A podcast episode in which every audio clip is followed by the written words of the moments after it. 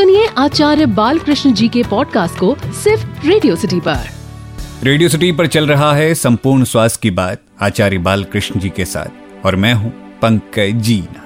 इस शो में हम आचार्य जी से हेल्थ एंड वेलनेस के बारे में जानते हैं। तो आचार्य जी, अक्सर ऐसा देखा गया है कि लोग जब भी किसी वैद्य के पास जाते हैं और उनको सही उपचार नहीं मिलता तो उनका आयुर्वेद से विश्वास डगमगा जाता है। तो आपका इस विषय में क्या कहना है? और साथ ही हम ये भी जानना चाहेंगे कि आयुर्वेद को बढ़ाने के लिए पतंजलि की क्या भूमिका है। तो मैं यही निवेदन करूँगा, समाधान ढूंढिए, आयुर्वेद में ढूंढिए, आयुर्वेद से ढूंढिए, आयुर्वेद वाले लोगों के पास जाकर के ढूंढिए, पर वैद्य भी ढूंढो तो योग्य वैद्य को ढूंढो। इसके लिए पतंजलि का प्रयास है, सर्वत्र देश के हर कोने में हमने योग्य वैद्यों को प्रशिक्षण दे करके उनको वहाँ पर बैठाया हुआ है। औषधियाँ हमारी एविडेंस बेस्ड मेडिसिन है, जहाँ पर बायोसेफ्टी लेवल थ्री लेवल का रिसर्च लैब है, जहाँ हमारे पास 500 से ज़्यादा वैज्ञानिक काम कर रहे हैं। क्योंकि औषधि बेचना हमारा लक्ष्य नहीं है, आपको रोग मुक्त करना हमारा लक्ष्य है। तो आइए, आयुर्वेद का सेवन करेंगे। तो आयुर्वेद से जो आय होगा, वो आयुर्वेद को बढ़ाएगा।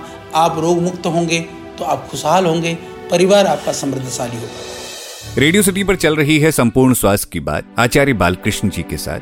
आचार्य जी, आजकल के मॉडर्न लाइफस्टाइल में लोग काफ़ी लीवर संबंधित बीमारियों से ग्रसित हैं तो आपको क्या लगता है कि इसकी वजह क्या है? वैसे देखा जाए तो पूरा जो शरीर है ना हमारा, वो हर एक अंग अपने आप में महत्वपूर्ण है। परंतु लीवर इसलिए महत्वपूर्ण है क्योंकि जो कुछ हम खाते हैं, वो जाता है पेट में और उसको जो पूरा पचाने का जो काम है जहाँ से पूरे शरीर में जो तत्व, उसके जो ऊर्जा में परिणित करने का जो कार्य है, उसमें लीवर की बड़ी महत्वपूर्ण भूमिका है।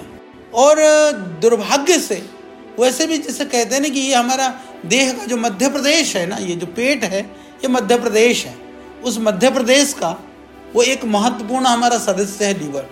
तो मध्य प्रदेश खराब हो जाता है तो फिर पूरा शरीर जो है वो हिलने लगता है।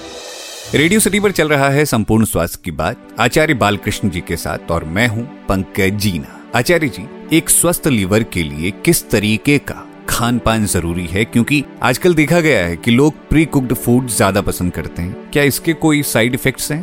भारतवर्ष की एक विशेषता रही प्राचीन काल से, यदि आप देखेंगे और आज भी देखेंगे, भोजन की जितनी विविधता पूरे वर्ल्ड में, पूरे विश्व में, भारत में है, वो दुनिया में कहीं नहीं है। कि जैसे कहते हैं ना कि यहाँ पर आ, कुछ मिलों में बोली और कुछ किलोमीटर में पानी का बदलाव है। मैं कहता हूँ कि यहाँ तो घर घर में भोजन का बदलाव है। हमारी माताएँ बहनें इतने एक्सपर्ट हैं कलाकार हैं कि यदि लौकी की सब्ज़ी भी बनी हो चार घर में लौकी दे दो चार तरह की स्वाद की लौकी मिलेगी आपको। तो इसलिए कभी कभी आदत पड़ जाती है ना बचपन की माँ के हाथ की तो वो अच्छी लगती है। हम तुलना भी करते हैं तो कहते वो, आज तो माँ के हाथ वाली जैसी कोई चीज़ हमको मिली है। तो माँ का हाथ, यानी हमारा जो भोजन है, हमें अपनी परंपरा को भी याद दिलाता है। विदेशों के अंदर माँ तो बनाती नहीं, वो ला करके बाज़ार से जो प्री कुकड आइटम को लाया उससे को वैसे उगाया। माँ का स्वाद कहीं नहीं आता उसमें, जो आता वो तो कंपनियों का स्वाद आता है।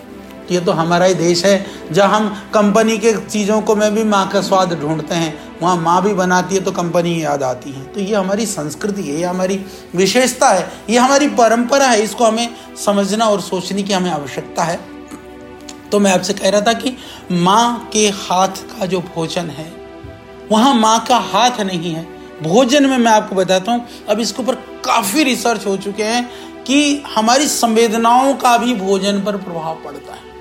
जिस मनोभाव से। इसलिए जितने भी हमें सुन रहे हैं या जितने भी यहाँ पर आप बैठे हो आपके लिए भी, सुनने वाले तो बाद में सुनेंगे जो सुन के साथ देख भी रहे हो ना जैसे। अबे, हम बोल रहे हैं तो कोई तो सामने बैठा होगा रिकॉर्डिंग करने तो वो तो वो तो देख ही रहा। तो मैं आपसे निवेदन करूँगा कि भावनाएँ भी हो। पदार्थ में ठीक है, पदार्थ का अपना गुण होता है। उस पदार्थ के गुण के साथ में जिस भावना से, जिस पदार्थ का हम निर्माण करते हैं, उसका भी बहुत बड़ा प्रभाव होता है। ये आजकल अनुसंधान से भी यह सिद्ध हो चुका है। तो आप सबसे मेरा जो निवेदन है, विशेष कर करके जो मेरी माताएँ और बहनें कि भोजन बनाते समय शांत मन से भोजन बनाइए। जितना शांत मन से आप भोजन बनाएँगे, जो खाएगा उसके मन में शांति आएगी। अशांत मन से भोजन बनाएँगे तो अशांति कारक होगा।